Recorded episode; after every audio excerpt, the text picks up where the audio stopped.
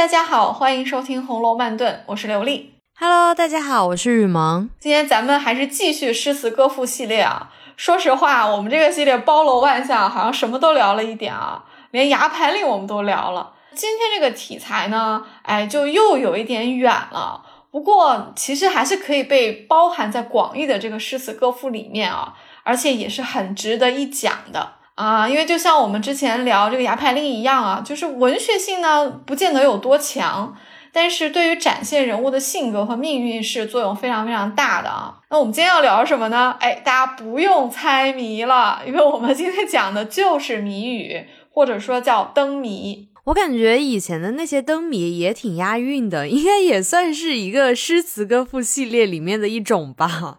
啊，对，因为灯谜也是有一定格式的，大概可能也是四句，那当然就是有一个押韵的一个讲究了。哎，以前的那种中秋节，我去逛灯会的时候，我还会看见有一些灯谜会写在那个灯笼上，而且特别的巧思，就是你细细的琢磨起那个谜底，觉得哇，好有意思哦。但是最近几年感觉都没有见过这样的形式了，要不就是用一些特别现代的词，然后写在那些灯笼上面。嗯，灯谜还是有一点难度的。我觉得对出题的人的文化水平要求比较高，也要求一点文学功底。就像你说的，就是要比较雅，所以就很少看到。不过大家不用担心，我们这期节目里面有很多不错的灯谜。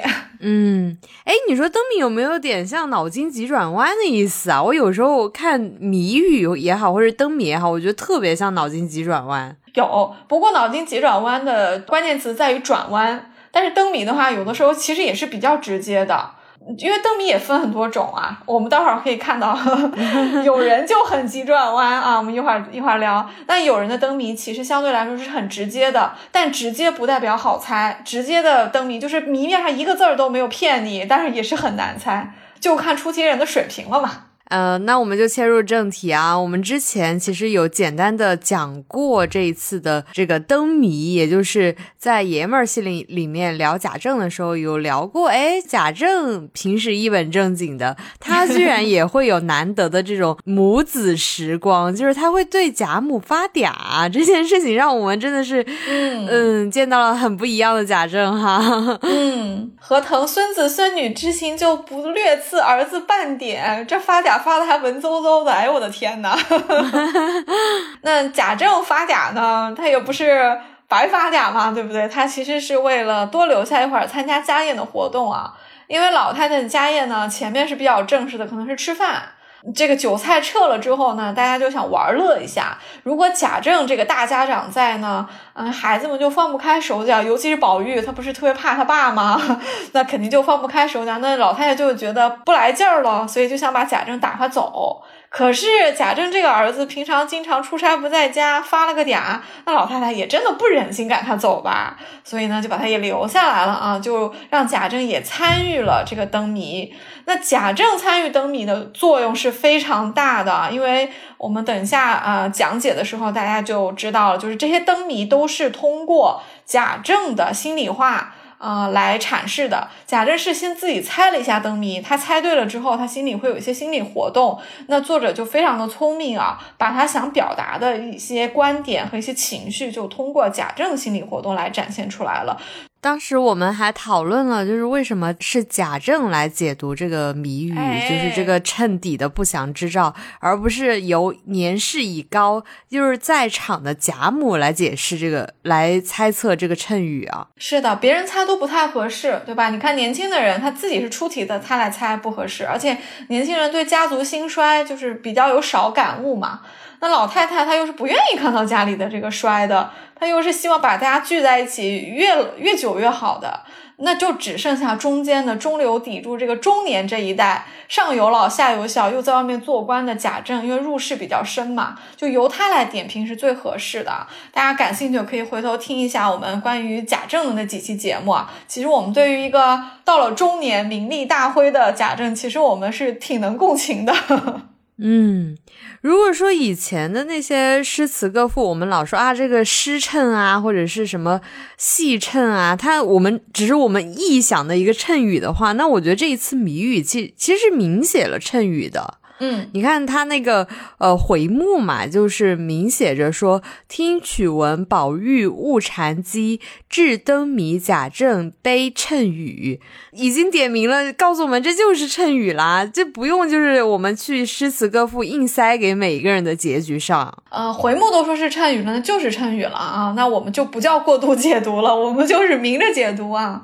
啊，那照例我们也给大家介绍一下这回智灯谜的一个缘起啊，啊，因为也是有一个承上启下的一个作用在里面的啊。大家知道这个二十二回啊是紧跟着省亲之后来写的，那还在正月里面，所以按照中国的规矩呢，只要在正月里面就都还算是年啊，就等于说这个年还没有过完啊，大家就是还是可以继续的热闹的一个意思啊。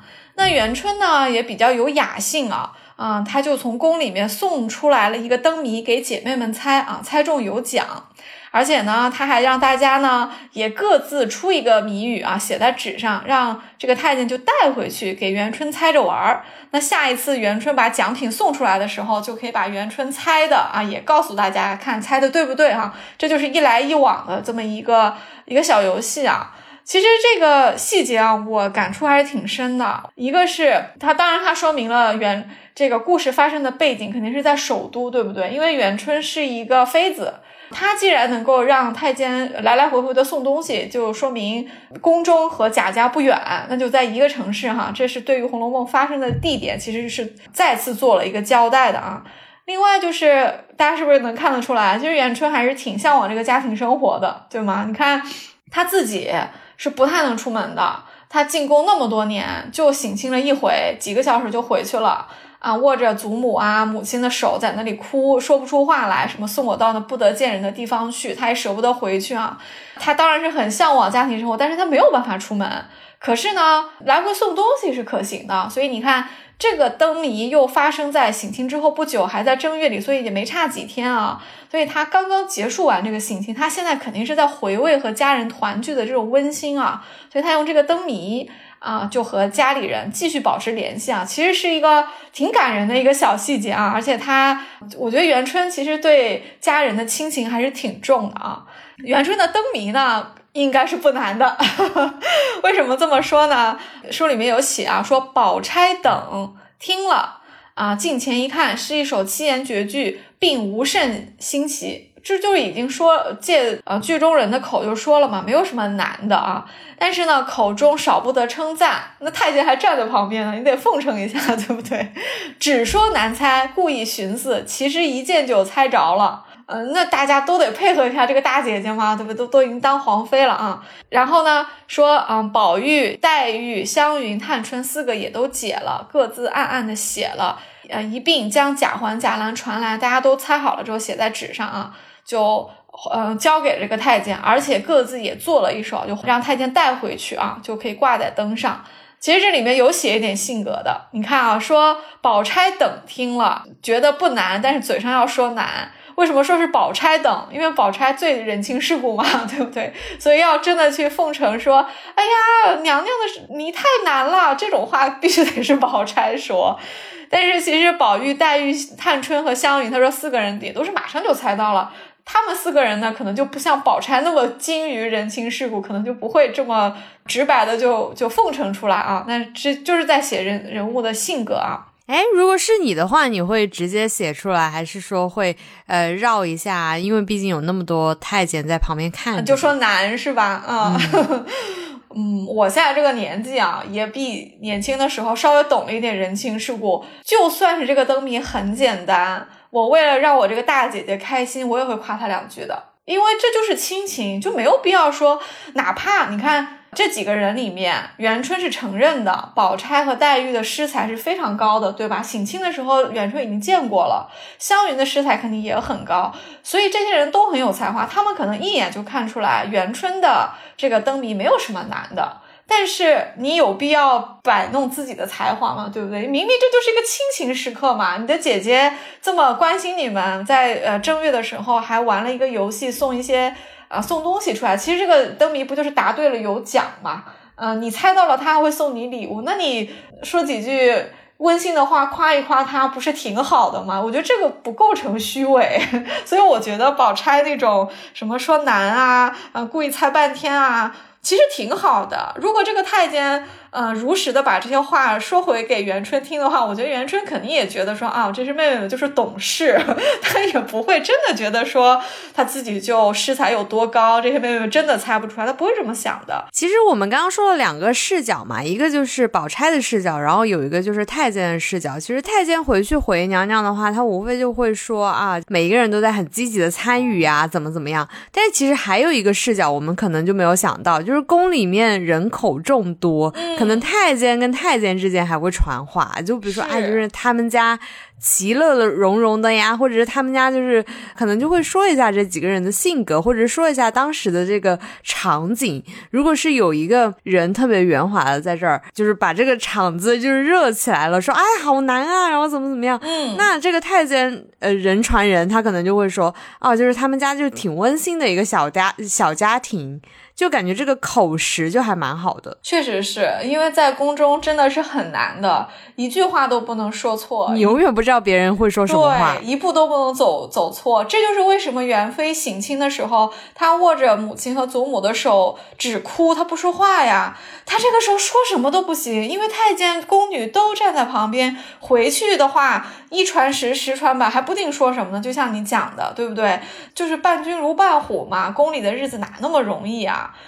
嗯，所以今天肯定是一个比较轻松的时刻啊，就猜了个谜啊，就相对来说没有那么 没有那么敏感啊。那元春应该也挺开心的，大家都呃猜到了之后，又把那个谜语谜语交进去了啊。过了一会儿，晚上太监又回来了啊，得有个回话嘛，对不对？说娘娘出的谜语大家都猜对了，唯二小姐与三爷猜的不是。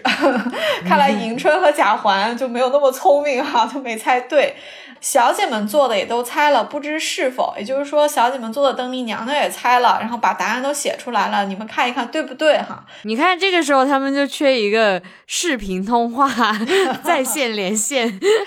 是的，但是这种呃传来传去，不是也有一点距离产生美的感觉嘛，对吧？就是视频的话，你老实说，就是少了一点，我觉得少了一点隽永吧。不管怎么样哈，是元春应该还是挺想有视频的。可能着急的等待的时候，你们之间还会讨论一下这个谜底啊，还有谜面啊什么的，复盘一下。是的，那元春也猜了嘛？书里说有猜到的啊，也有猜不到的啊，都胡乱说猜着了。所以你看贾家这些姑娘们，其实。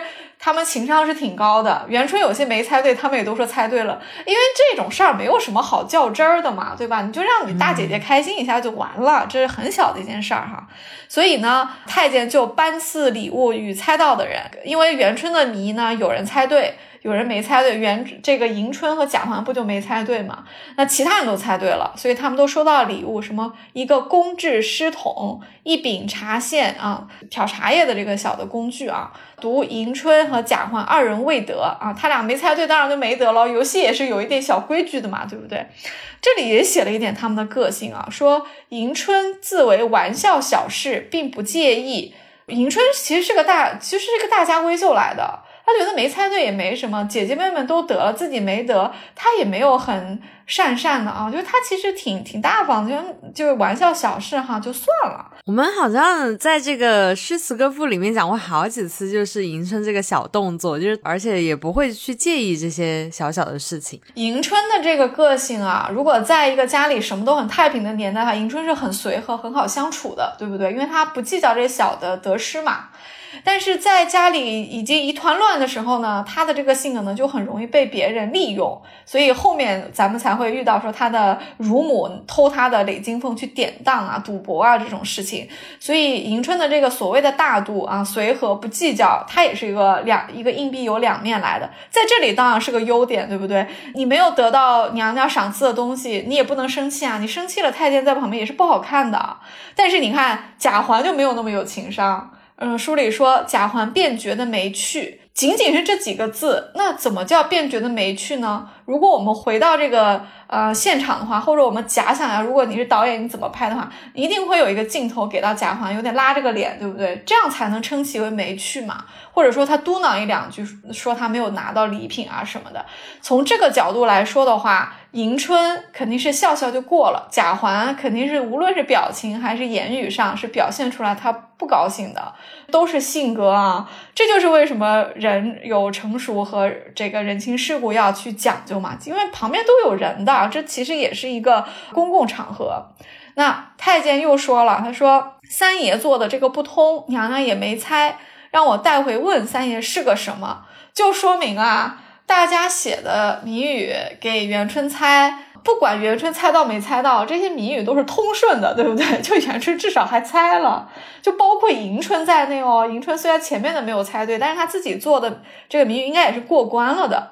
可是贾环不但没有猜到啊，自己做的这个谜语也不通顺，这个娘娘根本猜都不想猜啊。那众人就想来看看他写的是什么。这个我每次读到这里也都笑的不行，就真的不通啊，格式都不对，什么。大哥有脚趾八个，二哥有脚趾两根。大哥只在床上坐，二哥爱在房上蹲。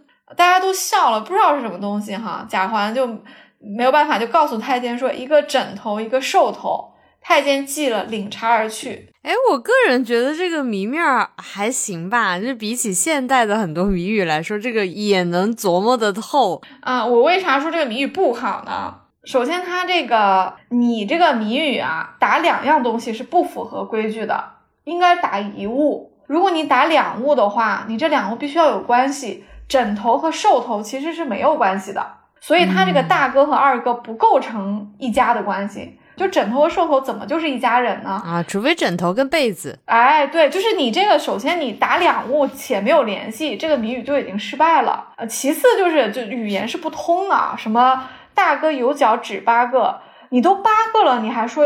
指就是这些细的地方就没法推敲了啊，就再加上一会儿大哥二哥大哥二哥的这个这这种结构，真的就是措辞非常的就不能说叫不雅，应该说叫平庸啊，就是就是非常非常的普通啦。这这哪里我们是没有看到黛玉他们的谜语，对不对？但是我们想象一下，那黛玉啊、宝钗这些写的肯定是非常文雅的，这贾环写的这是什么呀？所以元春当然不想猜，这真是浪费时间啊。今天这个灯谜呢，应该是大家挺开心的哈，又有礼物拿，让元春也非常的尽兴啊，姐妹们也很开心。哎，所以他们只是一来一回的就玩了两次吗？感觉好短哦。啊，但是其实时间上来说是长的，因为以前是要靠走路和马车嘛，所以元春先让太监送一个过来。然后太监要在这儿等，对吧？等姐妹们猜，然后等姐妹们写好，拿进去，太监回去，这就是一来一回，对不对？元春还得猜，猜完了之后呢，还得打点礼品，然后再让太监来，然后太监再回去，是不是？你看这是两个来回，而且以前的路也是不是那么好走的，就算贾家在京城，离这个皇宫比较近，那也不是说就是抬脚就到的呀。所以这个谜语应该还是。基本上是跨了一晚上的，很可能就是晚饭前左右啊就来，然后后面回去再送过来，就是比较晚一点的时候了，就有点像是一晚上吧，我们就这么理解。因为书里确实也没有写具体花了多少时间。哎，所以贾母看元春这么有兴致，然后她自己又搞一个新春灯谜会，感觉就是元春起了这个头之后，一家子就觉得要回应一下，然后大家都一起乐在一起了。我们在片头说的这个贾政发嗲那一次，就是这一次嘛，就是贾母临时兴起的这一次啊，没错，可能是元春就成功的把家大家玩灯谜的这个兴致啊，就给他激发起来了，所以又在新春里面嘛，大家和乐融融啊，当然就想说啊，继续再玩一下这个灯谜啊，毕竟这个郑老爹都发嗲了，可不容易啊。啊，所以后面的灯谜他也都有参与啊。灯谜呢，第一个啊出场的也是老太太，其实就跟牙牌令一样啊，就是这些游戏啊都得让老太太带头玩，她不带头呢，这个别人就放不开，就有点像是要以老太太做标杆的一个意思啊。那我们可以先看一看这个贾母的谜语啊，贾母这个谜语非常的符合她的个性啊，无论是从措辞还是从风格上来说，都特别像她。啊，谜面是这样的：猴子生青蘸树梢，打一个水果名。这确实不难哈，因为我自己看了一下，我稍微猜一猜 我就猜到了。啊，这答案其实也我们不卖关子，就是荔枝嘛。呃，因为你树梢，那就是想到树枝，对不对？你又说生青，那就可以站立，那就是荔荔枝了。但是呢。贾政的这个大孝子前面不是还刚发过嗲吗？对不对？那他今天肯定是要讨老太太的欢心的啊，所以他也得说难，就跟前面宝钗一样。嗯，贾政也得是说，哎呀，到底是老太太谜语这么难啊？就猜半天，还得错几个，最后才能猜对啊。就是家庭嗯团圆嘛，就是这么一乐的哈。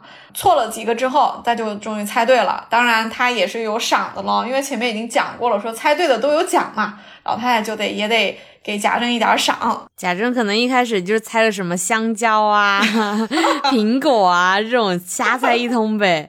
对，挺难为贾政的，就我觉得猜故意猜错好难。对，我也觉得，就其实故意猜错比你去猜对更难。尤其是你可能第一反应就猜对了，你后面再想错的就可难想了，因为错的根本就是离谱，对的是 合理的啊。不管怎么样哈，我们贾政是交了差了哈，就是让老太太很欢心啊。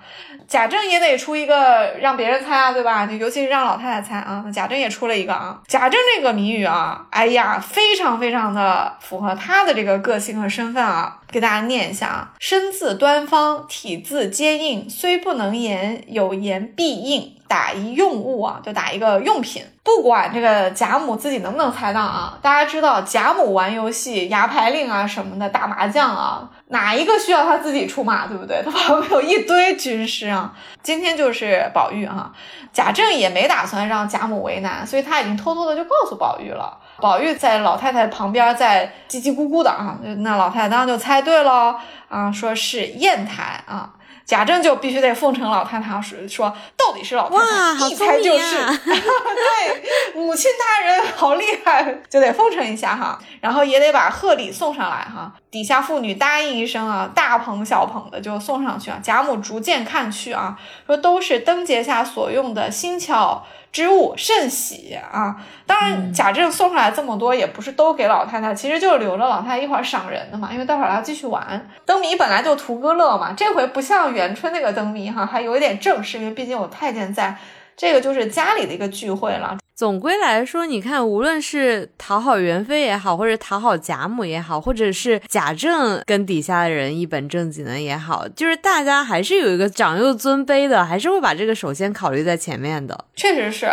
在场的肯定得是贾母和贾政带头玩嘛，别人后面才能撒开了去讲。就这个辈分是随时都在的啊。其实我们再多说两句贾政的这个谜语啊，很符合贾政的身份和性格啊，因为他做官的，而且他人又比较方正啊，所以他第一个想到的东西就是砚台，一个当官的和文人天天会用的东西。然后又都是方方正正的，它的谜面都是什么身字端方，体字坚硬，很方正，就好像一副刚正不阿的这个样子啊。虽不能言，有言必应。这里是有一个谐音梗的，有言必应，既是说你你想写什么字，你砚台都会给你提供墨水，可以让你写，就是一个有言必应的一个意思。另一方面，这个必其实是谐音那个笔。你你想说的话是由笔来帮你答应嘛，所以就是用有言必应这么一个谐音梗啊。所以贾政这个谜语呢，虽然听上去有点过于端正了啊，呃，稍微有点无聊，但是其实是啊写的挺好的，也比较有文化啊。那这两个人就算开了个头啊，嗯，贾母说给你姥爷斟酒，那嗯。宝玉执壶迎春送酒，就给贾政喝酒。贾政这一杯喝下去啊，大家就可以正式的姐妹们就可以开始做灯谜了啊，都贴在那个屏风上了。那贾母因为要坐在她自己的位子上哈，所以她就过去说：“啊，你瞧瞧那屏上都是她姊妹们做的，再猜一猜我听。”一方面是贾母不方便，她自己过去，她要坐在那等贾政说给她听；另一方面，我们也讲过，贾母是不识字的。但是他听得懂，所以让贾政过去念是比较合理的。嗯，那第一个呢，就是元春的嘛，我觉得应该是前面啊，元春做的这个灯谜，其实拿过来一起贴在屏风上了，因为难得就是像这种大家团圆在一起。那元春既然人不在的话，但是他不是有派太监过来，也是代表一个团圆的一个意象吧？是，就是跟其他三春是摆在一起的，但是他已经是妃子了嘛，所以还是得放在第一个。嗯嗯，然后他写的这个就是能使妖魔胆尽摧，身如束帛气如雷，一身震得人方恐，回首相看已化灰。这个谜底其实也很好猜，是爆竹。如果大家琢磨一下的话，一身震得人方恐，然后回首相看已化灰，就是很形象啊，就是一猜也能猜得到是爆竹之类的。嗯嗯嗯，不过说实话啊，这首诗是有点细思极恐的。我后来稍微查了一下资料啊，大家知道回首是一个什么意思吗？回首字面意思是回头，对不对？但是要知道，这个书是写在清朝中期啊，所以它的文字是带着那个年代的一个呃文化含义在的。在佛教里面啊，尤其是在他们这些贵族之间，他他们用语比较文言嘛，所以这些字其实都是有隐喻含义的。嗯，尤其是你写到诗里面，就更多的是有文化含义了。在佛教用语里面，回首的意思啊，其实就是去世，就是人走了。这个为什么说细思极恐呢？字面看来是爆竹啊，爆竹好像是一声震得，人方恐，然后回头一看，这个爆竹炸完了，它不就变成灰了吗？但是回首既然有一个人死了，回头看的这个意思在里面的话，我觉得就有点吓人了。我想的还挺简单的，就是我没有想寓意怎么不妙，就是包括你解释完之后，我也觉得就是联想到过年，他不是要。把那个年兽赶走嘛，然后我就想啊，那年兽可能把人吃了，然后大家都很害怕啊什么的，然后妖魔鬼怪就过来，然后爆竹一爆，然后年就这个年兽就死了嘛。哎，我们我们一会儿再说哈，就是我们可以把那个贾政看完四首的一个感想一起再说一遍，我们继续往下说其他几个人的啊。确实只看一首的话，我们就去解读是有点牵强了，但是别忘了标题明明白白写着说这就是谶语，所以我们的。解读不是过度解读，是真的是有这个意思的啊！我们再把其他三春的也一起看一遍啊。第二个就是迎春的，这是按顺序来的啊。天运人工理不穷，有功无运也难逢。因何正日纷纷乱，只为阴阳数不同。谜底是算盘，这个也比较好猜啊，就是呃，因为古人可能对算盘比较熟，对于这种天人啊这些隐喻也比较熟。算算盘应该是有一些隐啊文化含义的，对，运筹帷幄的，那就是因为打算盘的时候，就是也有声音啊，然后也是在算嘛这个东西，所以啊是算盘啊。第三个是探春的啊。非常直白，呃，抓住两个关键词就能知道是什么意思了啊。他说：“阶下儿童仰面时，清明妆点最堪宜。游丝一断魂无力，莫向东风怨别离。”这个是风筝，因为又有清明，又有游丝一断，就肯定是风筝啊。这个也非常简单啊。第四个是惜春的：“前生色相总无成，不听灵歌听佛经。”莫道此生成黑海，信中自有大光明。谜底是佛前的海灯。那这四个放在一起啊，哎，就有一些说到了。嗯，这么一看的话，不愧是四姊妹，感觉她们几个出的这个 有一点心有灵犀的意思啊。贾政他也作为一个息息相关的人，他也会想，哎，这四个灯谜好像。跟我们刚刚想的那些事情，就是有一种不谋而合的感觉。你看，无论是爆竹，还是算盘，还是风筝，还是这个海灯。嗯，都有点不太好的寓意吧？怪不得贾政那个时候就内心沉思道：“娘娘所做爆竹，此乃一响而散之物；迎春所做算盘，乃是打动乱如麻；探春所作风筝，乃飘飘浮荡之物；惜春所作海灯，一发清净孤独。”就是今天呢，就是一个元宵佳节，但是为什么大家每一个人做的不像那种？很热闹的场景会出现的东西，就是哪怕我们做点像贾母做的，就荔枝都好过这些东西。你说对了，对，就前面我们讲爆竹的时候，为什么觉得爆竹有点不妙哈？除了那个回首啊，让我自己有有一点不寒而栗之外，你你看你用的词啊，什么回首相看已成灰，这哪哪里有喜庆啊？对不对？可能我们大家都会觉得，哦，爆竹可能就。热闹的时候会用爆竹啊，然后什么的，很少会联想到就是什么回首相看已成灰，一般就会取一个谜面说啊，就是大家热闹聚在一起点爆竹啦，这样。对呀，我们春联会用爆竹声中一岁除，这个就是欢乐的，对吧？你说一个回首相看已成灰，谁看了不吓一跳啊？所以郑老爹有这么多心理活动，我觉得是正常的，虽然。对什么算盘、风筝和海灯是不是一定要做这些解读呢？也也可以另说哈。但是呃，无论怎么样，这四个放到一起啊，就没有一个是欢乐的东西。所以贾政会去多想一些，也是正常的。其实谜底是没有问题的，重要的是这个谜面，真的是你看这个迎春什么阴和正日纷纷乱，哎呀吓人。然后探春这个游丝一断魂无力，哎呀吓人。这个惜春这个就更吓人，惜春这每句都吓人，对吧？这是佛前海灯的哪一句不吓人啊？再加上元春的这个回首相看已化灰啊，确实谜面挺吓人的。当然了，郑老爹可能没有我们的这个上帝视角，他不知道就是说。嗯，曹公就是在预示每一个人的命运啊。从贾政来看，他只有一个隐隐的感觉，说你们怎么想写的都是不祥之物，但他并不知道为什么会有这些，这些人为什么会写这些不祥之物啊。但是从我们作者的这个角度来看，我们是知道这些人物的结局的，所以我们就可以做一些关联了。元春暂且不说哈，元春这个爆竹肯定是预示着他的死亡，相当相对来说应该是不平静的，可能是一个非常戏剧性的，可能是一个。说不好听点，有点像暴毙一样的一件事情哈，因为这个 寓意实在不妙哈。其他几个也是啊，你看迎春啊，迎春的命运其实就是说白了就是一个摊上一个不好的命嘛。迎春什么都没做错，怎么就落到孙少祖手里面哈？就是变成阴，只为阴阳数不同，有点像是说是不是你克我，所以我我什么都没做错，为什么我的命这么不好？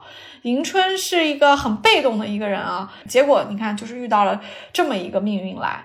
然后探春呢，远嫁这件事情已经从判词一直到后面都暗示过很多次了啊，而且探春和和风筝这个意象联系在一起，后面也还有一次啊。大家在放风筝的时候，探春也有一个风筝，大家说啊，这个因为他那个风筝和另外一个风筝搅在一起了嘛，就是暗示着一个嫁人的一个结局啊。这里也是说他。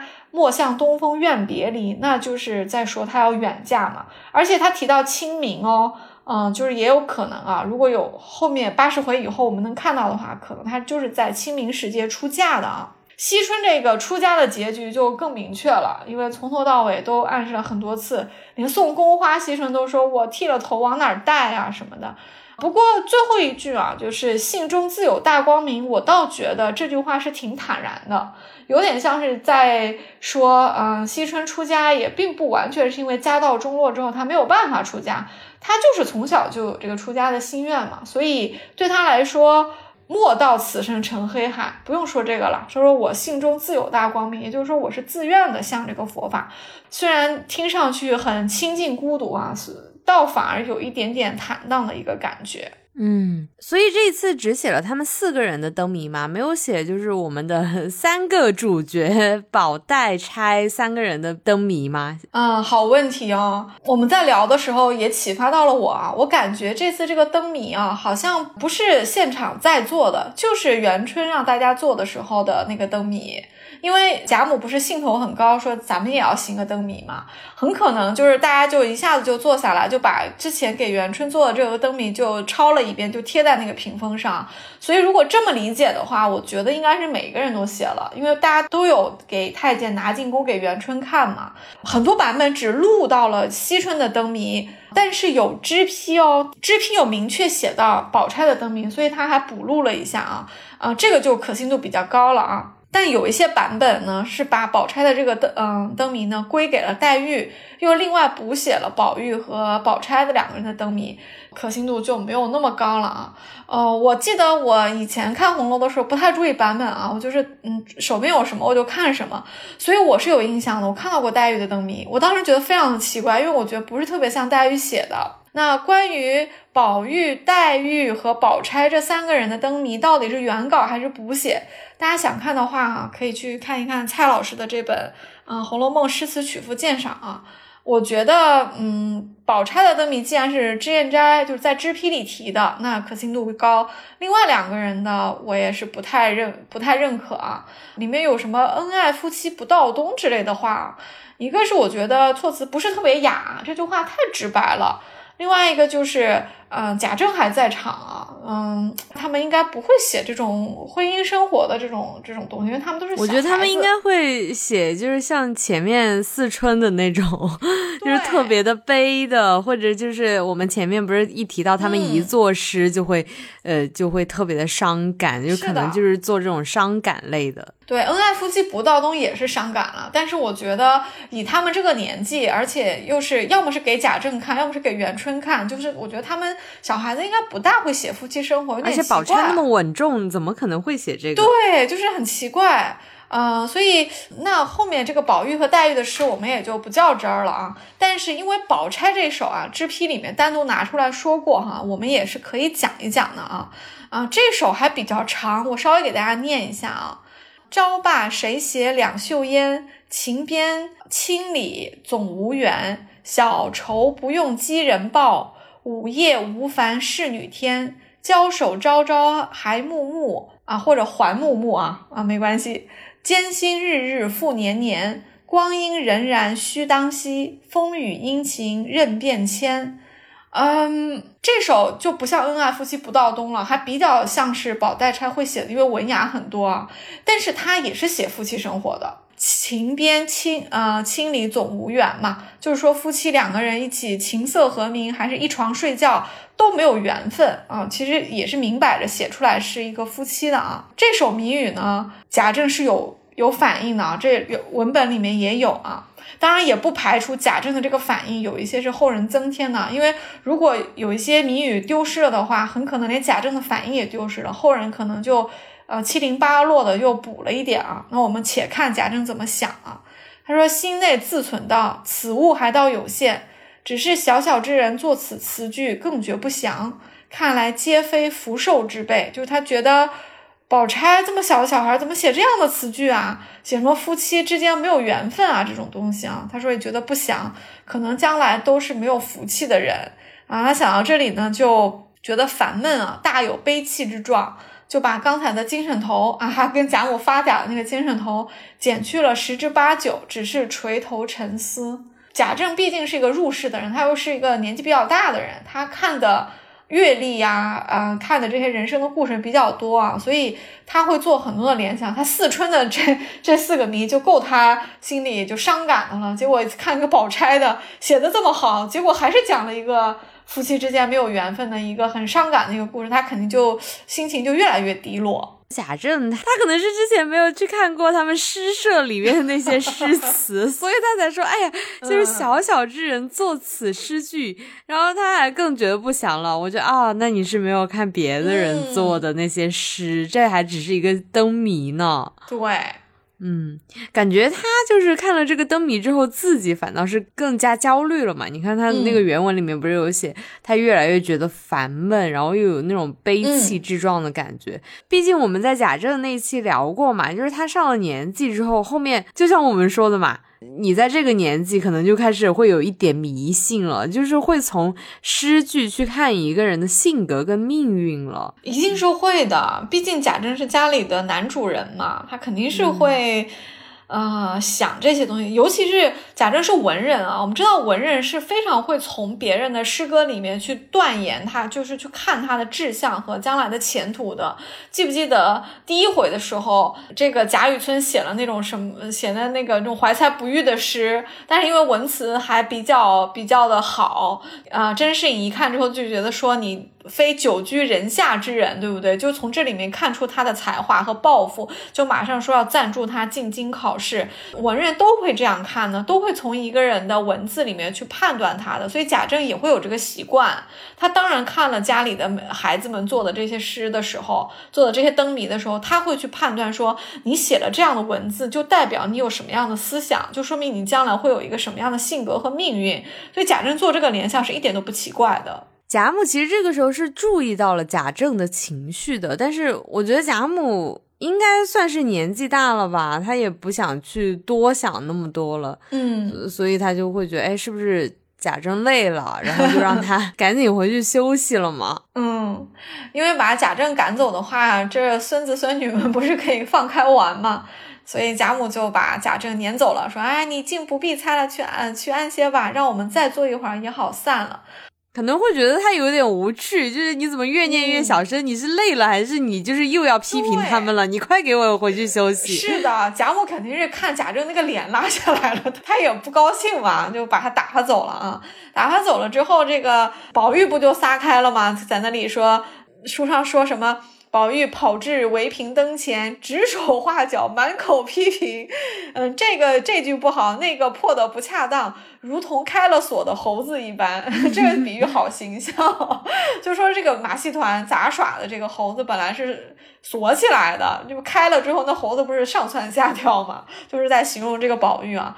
哎，其实我看到这里的时候，我还是有点联想哎，因为前面贾母不是做了一个身轻战树梢嘛，就是会让人想起之前那句树倒猢狲散，然后这里又形容宝玉又像一个猴子，你说他们一家不都是猴子，所以就映衬了那句树倒猢狲散嘛。嗯，猴子这个词在书里其实出现是很多的，那贾母还经常说王熙凤猴啊猴啊呢，大家别急，我们这个谜语里面啊。后面还有一次会谈到猴子的，我们到时候那一块儿再说啊。反正这回呢，宝玉是如同开了锁的猴一般啊啊！结果宝钗就就在咱们开他玩笑说，像刚才那样大家说说笑笑，岂不斯文？肯定就是在嘲笑宝玉嘛。那凤姐也从里间出来插口说：“你这个人就该老爷每日离离你寸步不离才好。”方才我忘了，为什么不当着老爷撺掇，叫你也做谜语？若果如此，怕不得这会子正出汗呢。凤姐太懂他了吧？凤姐为什么在从里间出来？因为凤姐是媳妇啊。贾政在的时候，凤姐是在里面的。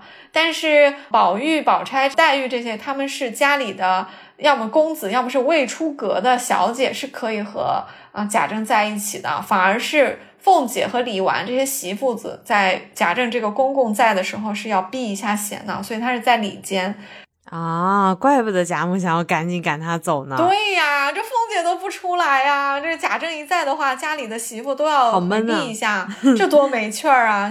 贾政不在的话，都是娘们儿了。再加上一个宝玉，宝玉不也是脂粉堆里的吗？所以就没有这个问题了啊。贾政一走了，大家当然就很开心了啊。今天其实就差不多就是这些了啊，大家再玩了一会儿也就散去了。下一回再出现灯谜的话，就是第五十回了。那回目里面其实是有灯谜的，它就是写的是卢雪眼争帘集锦诗，暖香雾雅致春灯谜。可以看得出来啊，这个是在赏雪联句之后做的灯谜嘛。嗯，这个缘起呢，就是就比较简单了，就是因为老太太在那个时候也来凑热闹了嘛，她就说啊，写诗虽然很好，还不如做点灯谜，就是马上就要过年了，大家也可以一起玩呀。你看看，我觉得谜语真的就是一个嗯很简单的，然后又简单过酒令的一种可以互动的游戏。酒令可能就是一对一呀，就是一接一，然后这样接下去。但是像灯谜的话，就是大家可以一起猜，还可以一起复盘，说哎谁猜的更接近那个谜底之类的。而且灯谜有一种抢答的意思，对吧？就是嗯，那因为灯谜是放出来是公开的嘛，是第一个猜出来的，他就会比较有成就感，对不对？那酒令是挨着玩的，一个人玩的时候，别的人就只能听着啊，就像没有灯谜这么有竞争性啊。所以老太太这个提议还是挺好的。果然，哎，这个第二天啊，大家一起就到暖香坞去看惜春的这个画。当时李纨就提呃就提到说，他晚上就想到老太太这个提议啊，所以他和李文、李启就编了几个灯谜。因为当时李文和李启就住在他的稻香村嘛，所以晚人比较多，他们三个人就个编了几个啊，就给大家猜啊。他们编的这几个灯谜呢是比较雅的。文化含量比较高，我觉得老太太猜这个是有一点难度的啊，嗯，可能他们也只是试一试哈，看大家能不能猜出来。这里我们给大家稍微解释一下啊，这几个灯谜，呃，也挺反映他们的这个文化水准的啊。第一个是啊，李纨编的啊，叫《观音未有世家传》，未有就是没有的意思嘛，说观音没有世家传，打四书一句。这个其实挺难猜的，为什么呢？首先你得知道《世家传》是什么，《世家传》肯定是《史记》嘛，对不对？《史记》里面才有世家，观音没有《世家传》，这是其实很奇怪的一句话，对不对？你怎么去猜呀？而且这句话还得是四书里的。那湘云就脱口而出啊，因为他猜的比较快，他说在止于至善。其实湘云是猜对一半的。因为他扣到了观音这个关键词，观音肯定是至善嘛。但是呢，他另一半没有扣题，宝钗就说：“你也想一想‘世家传’这三个字的意思再猜。”也就是说，你只对上了观音啊，谜面里还有一半你没对上，所以你这肯定是不对的啊。那李纨就笑着说：“再想。”黛玉想到了，说是“虽善无争”。众人都笑道：“说这句是了。如果我不解释，大家是不是不知道为什么叫虽善无争啊？我专门查书啊，我觉得很难，确实挺难的。首先，你你得读过四书，你才知道四书里有虽善无争这句话，对不对？其次，你得知道虽善无争是什么意思，因为争啊，在这里它的意思是纳征，纳就是绞丝旁这个纳税的这个纳啊。纳征的意思是什么呢？是指男方向女方。致送聘礼，就是结婚的时候送聘礼。观音没有世家传，虽善无争，就是说观音你呀，虽然善，善到一定程度了。但是因为观音她是独生的嘛，是没有男方向她提亲的，所以观音是没有结婚、没有后代的。所以她虽善无争，就是她并没有后人传，所以她才没有世家传。世家就是讲的是这家世世代代嘛，所以观音是没有世家传的。当然，她是投身这个佛法，她本来就应该没有。那和四书对应的话，就是叫虽善无争。这里如果不知道争的含义的话，是怎么都不会猜到的。我觉得可能是因为我们真的离谜语这种事情太远了，就是一想到这些要绕好几个弯子，然后才能知道，还要去查资料啊什么的。这次的谜底经常都是四书里的话，或者说古人名啊，就确实不太好猜啊，需要很多知识储备啊。嗯，岁上无争这个，我觉得是这里最难猜的一个。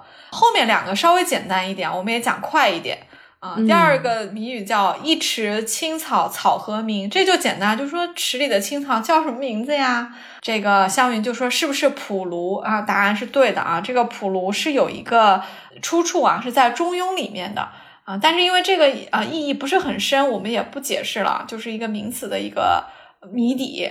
第三个是一个人名啊，谜面叫“水向石边流出冷”。打一个古人名，这个也比较好猜。我觉得连我多猜几次我也能猜到啊，就是竹林七贤里的这个山涛啊，这是探春猜对了啊。这两个都相对来说简单一点啊。最后一个又有一点难度了啊。他说是一个萤火虫的萤字打另外一个字，这有点像设父了，有没有？就是谜面是一个字，谜底也是一个字，不是很好猜啊。众人猜了半天啊，还是宝琴猜到了。他说。这个意思却深，不知可是花草的“花”字？答对了，别人没懂，说为什么呀？说银与花何干？黛玉猜到了，黛玉还是很聪明的啊，虽善无争就是他猜到的。这里他又猜到了啊，他说妙得很啊，银可不是草画的，花字大家想一想，是不是上面是一个草头，下面是一个画，所以草画了变成银，所以你的谜面如果是银的话，谜底当然就应该是花。那这个出处是什么呢？也是有在《礼记》里面是有一有一个出处的，说季夏之月，腐草为萤，就是说夏天到了末尾，这个腐草就会化了变成萤，萤火虫的萤。因为古人对自然万物啊的观察，可能跟现代科学不太一样，那时候科学没有那么发达啊，总觉得这些物候之间啊是有一定的转化关系的。腐草为萤就是当时的一个理解。所以这个也就算是他们猜对了。你看这几个是不是都还挺难的？嗯，我觉得这每一个 对于我来说都非常的难。所以你看，宝钗就会在前面想到啊，就是要呃装作猜不出来呀，然后要去迎合这个元春的意思呀什么的。她到这里又开始就很贴心的就照顾到老太太的这个感受了啊。她说。哎，这些虽好，不合老太太的意思，不如做些浅近的物儿，就是大家雅俗共赏才好。我觉得他这一点是真的是很贴心的。谜语嘛，就是大家一起来参与才有意思啊！你就猜个月亮嫦娥多简单，大家还能图个乐，非得搞那么复杂。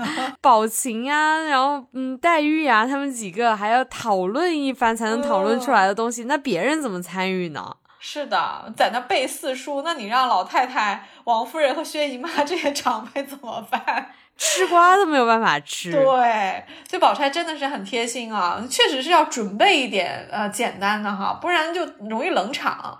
他这个提议刚结束啊，湘云反应特别快，你看湘云前面那个在止于至善，他就是脱口而出，对不对？虽然没猜对，但他反应真的是很快的。他这里又马上就编了一个啊，湘云的临场创作能力是非常强的。他说我编了一支点绛唇啊，打谜底就是一个俗物，你们来猜一猜啊。他这个谜面，哎，非常非常的史湘云啊，非常大气啊，却有枕霞旧有的这个风范啊。说西鹤分离，红尘游戏真何趣？名利犹虚，后世终难记。看每一句话都非常大气，你感觉说的是什么了不得的大事情，对不对？大家猜半天都猜不出来，因为他其实这个谜面很泛。你说说这种什么红尘游戏、名利犹虚这种话，那说啥不都可以嘛，对不对？这个跟好了哥的那种感觉还是有点异曲同工之妙的。没错，所以你要说是俗物的话，我觉得纯粹取决于你怎么解读它。你你每一个东西都可以说红尘游戏、名利有虚啊，对不对？就是太宽泛了。但是史湘云厉害就厉害在人家自己有一个很厉害的谜底啊，大家都不是都猜不出来吗？哈，结果呢？哎，宝玉猜到了，宝玉说一定是耍的猴儿，湘云还说正是这个了啊。众人都说最后一句怎么解？后世终难记啊。啊，湘云马上就解，他说哪一个耍的猴儿不是剁了尾巴去的？所以这个后世是指字面的后世，就是屁股后面啊，而不是说是人的死了以后的后世。所以湘云这里其实是在玩一个文字游戏，不是取复杂意思和文学意思，而是指字面意思。所以放在杂耍的猴儿身上是吻合的，但这个恰恰就是平。平时的人是想不到的呀。我在别的一些影视剧作品里面有看过，这个孙悟空为什么会剁掉尾巴，也是指的他就是要跟着一个人类，跟着唐僧走了嘛，所以他就没了尾巴。有个尾巴经常会露原形吧？嗯嗯，哎，其实这个提到的猴儿，不就是跟前面我提到的那两次猴儿，就是又联系在一起了吗？嗯，确实如此。而且我刚不是说香云说。说的这个谜面就是特别像好了歌嘛，然后我就在想，哎，你说大家都猜不出来，为什么偏偏被宝玉猜到了这个俗物？他带着一块这个俗物到凡间来瞧一瞧，但是他却悟了一个跟好了歌比较类似的这种谜面，还蛮有意思的。嗯，是的，一方面宝玉和湘云似乎就是有的时候他们俩就比较了解对方。所以，像湘云出的这种很离经叛道、很奇怪的谜语，宝玉猜到是比较正常，因为他俩经常都是不走寻常路嘛，什么烤鹿肉也一块儿去，所以宝玉猜到，我觉得是比较合适的。另一方面，宝玉毕竟是唯一一个进过太虚幻境梦游的人，所以他对于这种白茫茫大地一片真干净，他应该不陌生。对于这个湘云提到的名利犹虚，后世终难记，宝玉就算是。他就是，他就算不想，他也是心里有所感怀的。所以，这种带有极强的预言性质的谜底，由宝玉来。答出来，我觉得是挺合适的。前面不也说宝玉像开了锁的猴吗？今天马上就让宝玉自己来猜出这个猴。而且这个猴啊，前后出现是很多的。你看老祖宗的谜语是猴子申庆战术上已经说过了哈。再往前的话，有过一次啊，就是秦可卿死前有给王熙凤托梦，有提到过树倒猢狲散。你看老祖宗的谜语是讲了猴子的，这里又是树倒猢狲散。那结合起来看的话，是不是在说贾府这个大树总要倒的，猢狲也总是要散的，而且后世总是没有考虑的，名利总是虚空的，是不是有这个意思？你看，可卿给王熙凤托梦让他考虑的这个事儿，是不是都没做，一件都没有做啊？所以就是后世终难记啊。嗯，我有点起鸡皮疙瘩了。嗯，就是你会觉得，唉。就是树倒猢狲散了之后，一切都是虚空嘛，一切都是《好了歌》里面写的那些东西嘛。是的，后面其实宝钗、宝玉和黛玉啊，也都各自做了一个。但是有意思的是啊，我每次看完我都不记得他们三个人做的这个谜语。一来是因为没有揭示谜底，另外一方面呢，是因为他们这三个人的谜面挺难的，一大堆生僻字，感觉他们好像在抖机灵。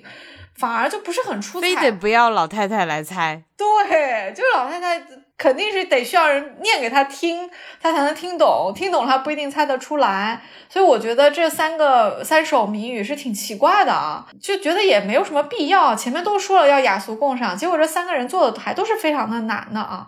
但是不管怎么说哈，既然是曹公没有花时间揭示谜底啊，就算民间有很多猜测，我们在这儿也不猜了。为什么我们不猜了呢？是因为这三个人的谜语。其实是为为了引出后面的一组大的，因为后面还有更多的这谜语是没有揭示谜底的，但是后面这组的意义会更大，所以我们直接讲后面的就可以了。哎，其实我一直都觉得，就是作者在这里写没有写谜底，其实是他故意的。嗯。因为他前面那么多谜，他都写了谜底，他偏偏在这里，就是这三个人这里就不写谜底。而且前面不是宝钗说了嘛，就是我们要雅俗共赏，我们要写浅一点啊。为什么你说宝钗在这里偏偏又写了一个比较复杂的呢？嗯，不知道，也给我们打了好大一个谜哦，哈。对，不光宝钗写了一个那么难的，宝玉的那个也很难。黛玉那个也很难，不太像宝钗跟宝玉的性格，会觉得。嗯，当然也有可能啊，只是因为生僻字，就是我们看到这些字不太认识啊，可能人家古人觉得很简单，对，对他们来说，这个物品的联想是相对直接的啊，就对他们来说，也许就是雅俗共赏。不过不管怎么说哈，嗯，这三个人的谜语既然没没有揭示，我们就不花时间了，因为后面。有一组更多的谜完全没有揭示谜底的，更值得我们讨论啊！我们也不卖关子啊，就是薛宝琴一口气写的那十首啊，怀古天哪，一口气十首，这个跟湘云一口气写白海棠是一模一样的。嗯，对，好像也不是当场一口气写的啊，应该是宝琴以前做的，因为她小时候走南闯北嘛，她可能到过一个地方写过，零零星星写的，只是今天就都拿出来给大家看了。但是因为是十首，所以气势上。特别的惊人啊啊！就大家也很好奇，对不对？就要让宝琴拿过给大家看。他其实就是把他去过的十个地方各做一首怀古诗啊，做谜面。谜底呢也是俗物事件，因为前面不是说了吗？要打一个俗物嘛，也就是说生活中常见的这些东西啊。这十首历来都有非常多的争议，说什么都有。但是因为书里说过了，说大家猜了一圈，皆不是。曹雪芹好像就要断了我们这个念头一想一样，就是你不要猜了，你们你看连宝玉黛玉他们都没猜对，你们也别猜了，好像不想让我们猜到一样。但是我觉得，嗯，也不一定是没有谜底，也许他这个谜底就是没打算在这里揭示，也许以后会揭示，都有这个可能性。嗯，我觉得也许有人猜到了，但是作者也不想说，反正就是都不是，也许都不是，就是他的谜底了。这个确实就没有没答案了啊，因为毕竟书有有这个传抄的时候有错误的问题，包括曹雪芹一边写一边增删，我们真的没有办法在这里，我们再怎么想，我们也是没有定论的啊，所以我们就不去想说为什么没有谜底了。但是这十首怀古诗呢，本身是值得说到的。首先啊，先来讲一个小插曲啊，就是这十首啊，这个地名里面有讲究。宝钗看到这十首的时候，他就说了一句话，他说前八首的地名啊，都是史书上可考的啊。前八首是哪些地名呢？赤壁、交趾、中山、淮阴、广陵、桃叶渡、青冢、马尾。哎，这确实都是要么是现实的地名，要么是史书上的地名啊，就都是有考证的啊。宝钗说：“最后两首啊，浦东寺和梅花观却无考。”他还加了一句哈，就是有点此地无银的意思，说我们也不大懂得。但是让让宝琴重做两首，把这两首换了，这里就很有意思了。你看，首先宝钗是真的不大懂得吗？当然不是啊。这两首普东寺就是《西厢记》嘛，梅花观影射的就是《牡丹亭》嘛。宝钗怎么可能不懂呢？她看过经书的呀。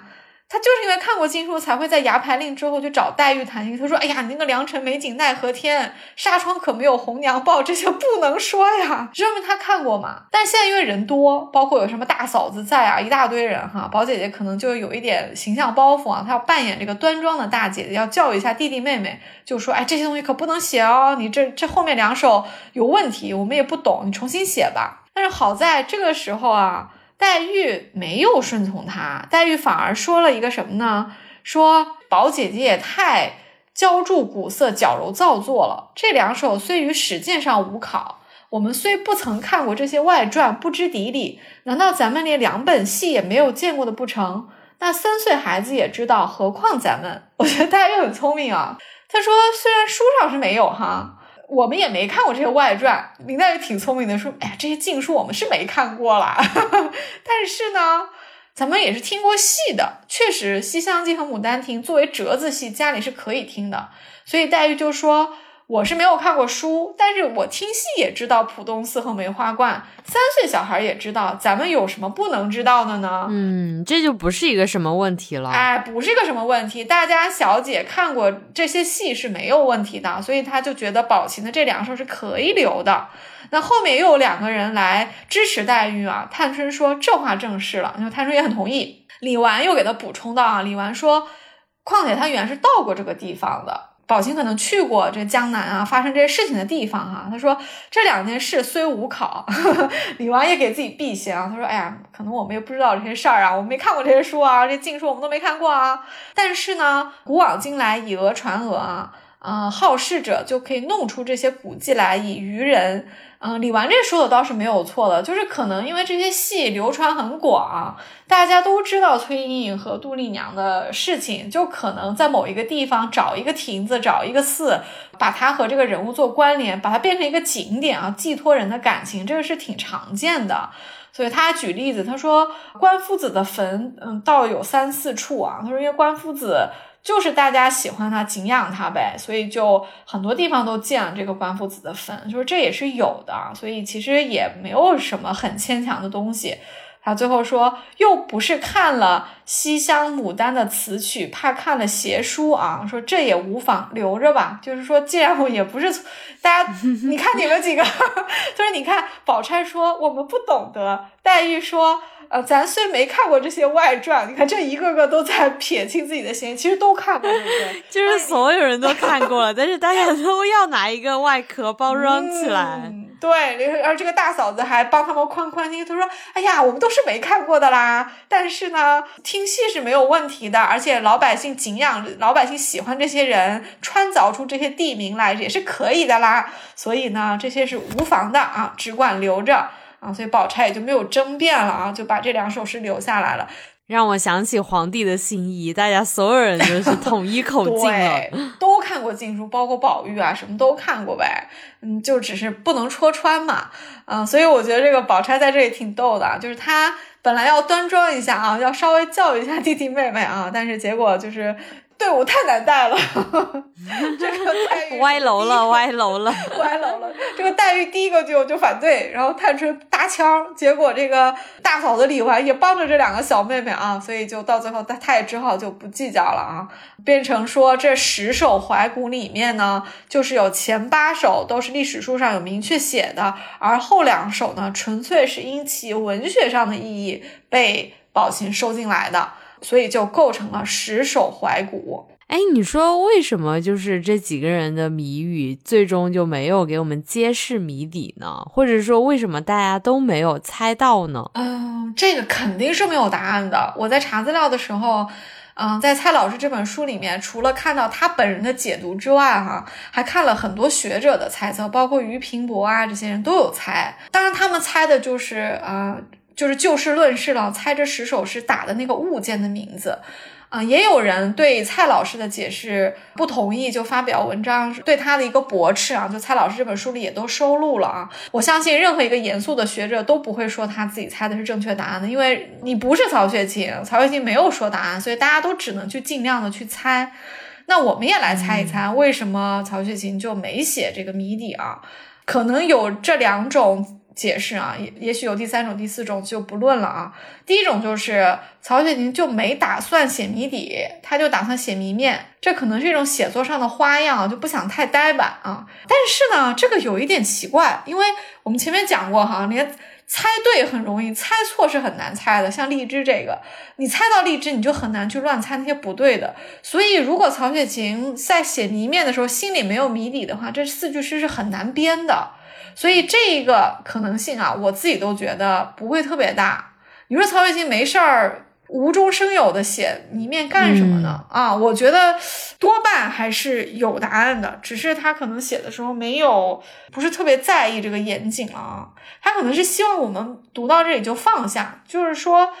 我就算是我脑子里面有谜底，但是你们就别猜了，因为不重要，所以你就放下吧，可能是这个意思啊。他这个也是一个很道家的一个东西，就是你别纠结于谜底了，你别纠结于那些谶语了，就是你放下吧，不用再猜了，你们猜的都不是，不用纠结于呃。非得证明自己对，对对对，或者是回目里面给你们提到的，这就是一个谶语，不用再谶了。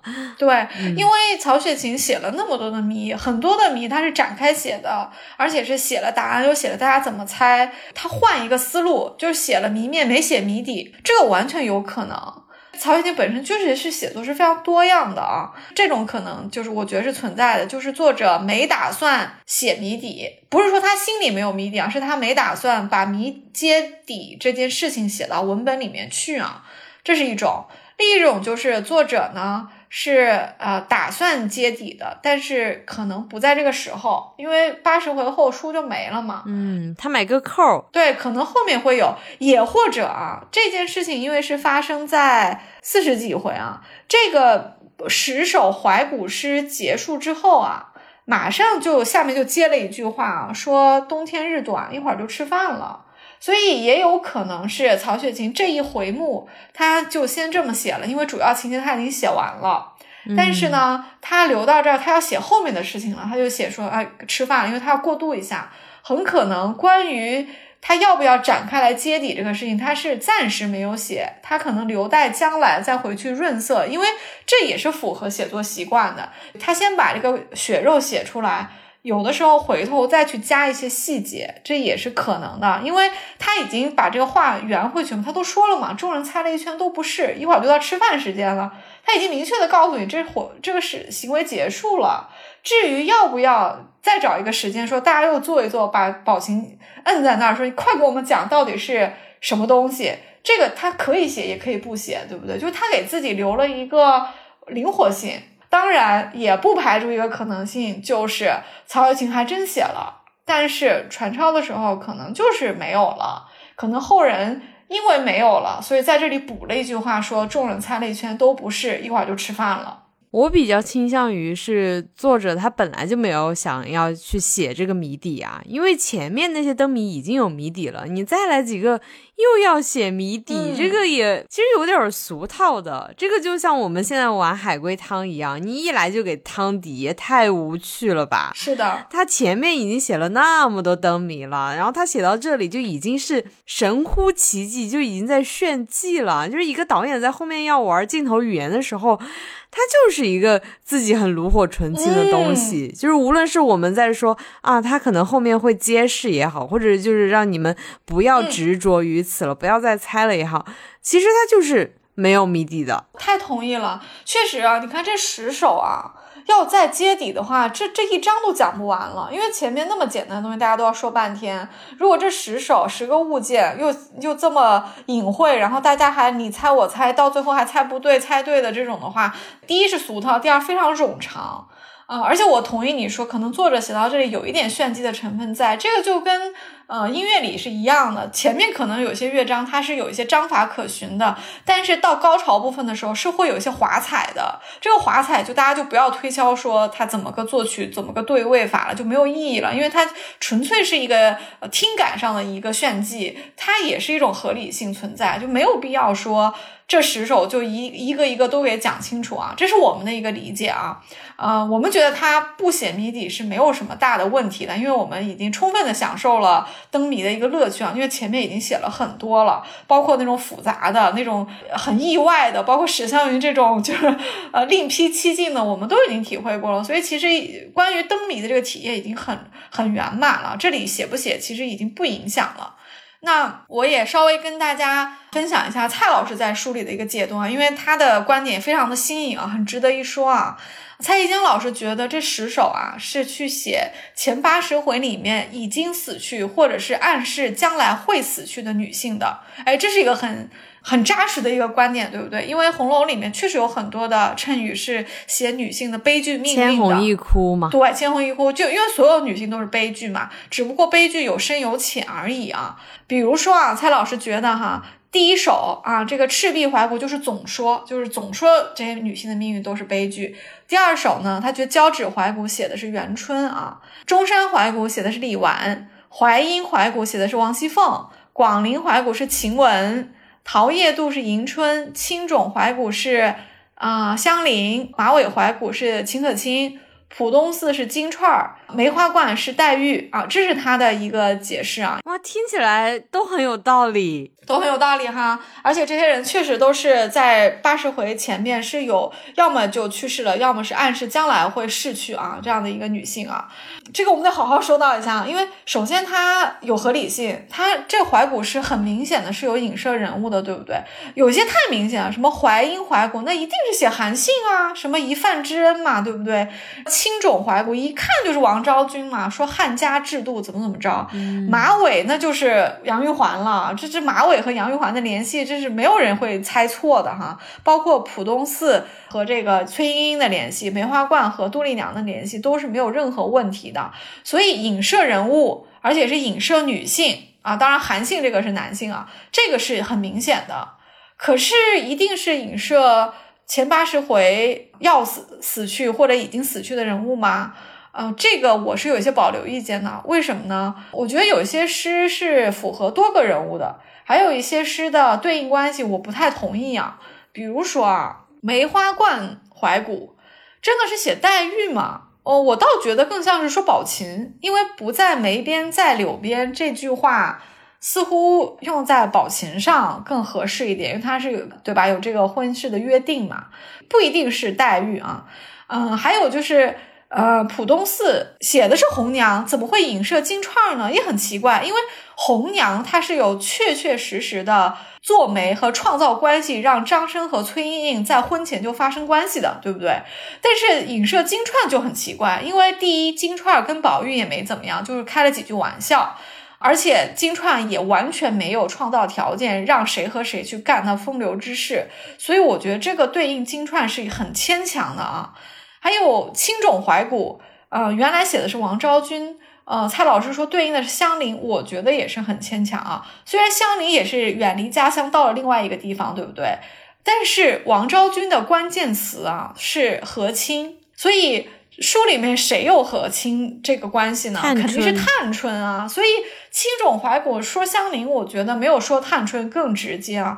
所以我不同意蔡老师说。这个十首诗是影射那些要死去的人。我觉得，如果一定要和女性扯上关系的话，它就应该是影射书里面的这些悲剧命运的女性，就是范围一定不是死去，因为探春肯定就是远嫁，她书里是没有说她什么时候死的，所以我不是特别同意说啊，这个和八十回。里面死去或者是暗示会死去的人物一一对应啊，我觉得他的这个对应有一点点太呃，有一些贴的就是有点牵强了啊。但是这个思路是我无法推翻的，因为我觉得从作者来说，确实是利用非常多的机会去揭示女性命运啊，也经常用这种隐晦的方法通过诗歌来表现。所以这十首诗在起到谜语的作用之外。也影射人物的命运，我觉得是非常正常的。就包括前面四春的灯谜，不也是被当做谶语影射他们各自的命运嘛，对吧？那宝琴这里作为一个大观园的局外人，呃，很冷静的、很巧合的写了十首怀古诗，影射了大观园里的人物的命运，也很正常啊。只不过这个对应关系可能是需要推敲一一把的。而且曹雪芹还说了，他的谜底是十个物件。可能也是一个障眼法，就是这个这个诗它有三重意义。表面上写的是怀古诗，谜底呢是一个东西，但事实上呢，从情怀来讲呢，它又是写的是大观园里的人，怎么讲都有道理，都有可能。但是作者他就是没有说到底是啥。如果是非得一一对应的话，他为什么不写十二首诗呢？他为什么不写十二个谜语呢？非得写十个？是，我觉得这个是有一点问题的。包括如果你是影射前八十回死去的人的话，那我觉得有一些人物的重要性也很高啊，比如说尤二姐和尤三姐，对吧？嗯他们怎么就没有在这里写呢？你把他俩加上，不就能凑成十二了吗？但是作者恰恰让宝琴写了十首诗，所以我觉得蔡老师的这个对应关系不是非常工整的。但是思路我我觉得很值得呃大家去阅读。嗯，嗯确实里面也有一些是会让我们马上的想到某一个人物，对吧？所以也不能说蔡老师的解读就没有道理，大家可以每一种解读都去读一读看。就是大家且猜着吧，这个也可以呃 在我们评论区留言讨论一下啊。就是我觉得像谜语这种东西，就是要大家一起讨论才热闹嘛。而且宝琴的这一次这这个灯谜，真的就是给读红楼的我们也好，或者是在《红楼梦》里面的人物也好，就是留下了一个很大的谜团。然后你不要嗯执着于此，就是我们一直去猜这个，还不如就是在谜呃，在这个叫什么谜面上去斟酌一番，就是不用去揭示谜底。是的，既然都说了是普通的物件，对吧？就是很可能答案猜到了也没有什么，反而不如谜面耐人寻味。就像雨萌说的，确实这十首怀古诗的谜面是挺值得把玩一番的，否则也不会。花这么多的篇幅让薛宝琴这么一个走南闯北，又是大观园的局内人和局外人多重身份的一个很重要的人物来说出来。我觉得作者是有深意，只是这个深意呢，在这回里面呢，确实就没有交代清楚。那我们也只能就这样了，这就是红楼的残缺美呀。好，那我们下期再见喽！我是雨萌，我是刘丽，大家下期再见，拜拜。拜拜。